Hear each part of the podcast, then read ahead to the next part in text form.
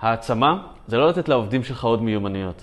קורס storytelling, סדנת יצירתיות, אימון יוגה, זה לא העצמה. הזכות להיכשל, אפשרות להתנסות והכוח לקבל החלטות, זה העצמה.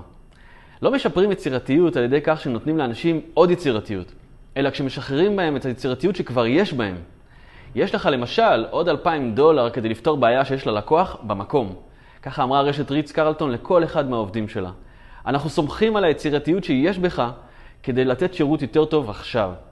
העצמה לא מדברת על לתת לאנשים עוד כוח, היא מדברת על לשחרר את הכוח שכבר יש בהם.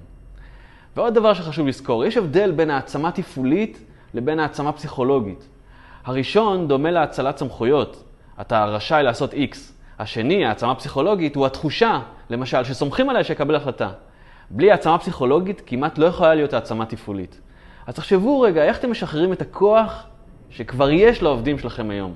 איך אתם נותנים להם תחושה שיש להם את הכוח הזה? תזכרו, העצמה זה לא לתת עוד מיומנויות.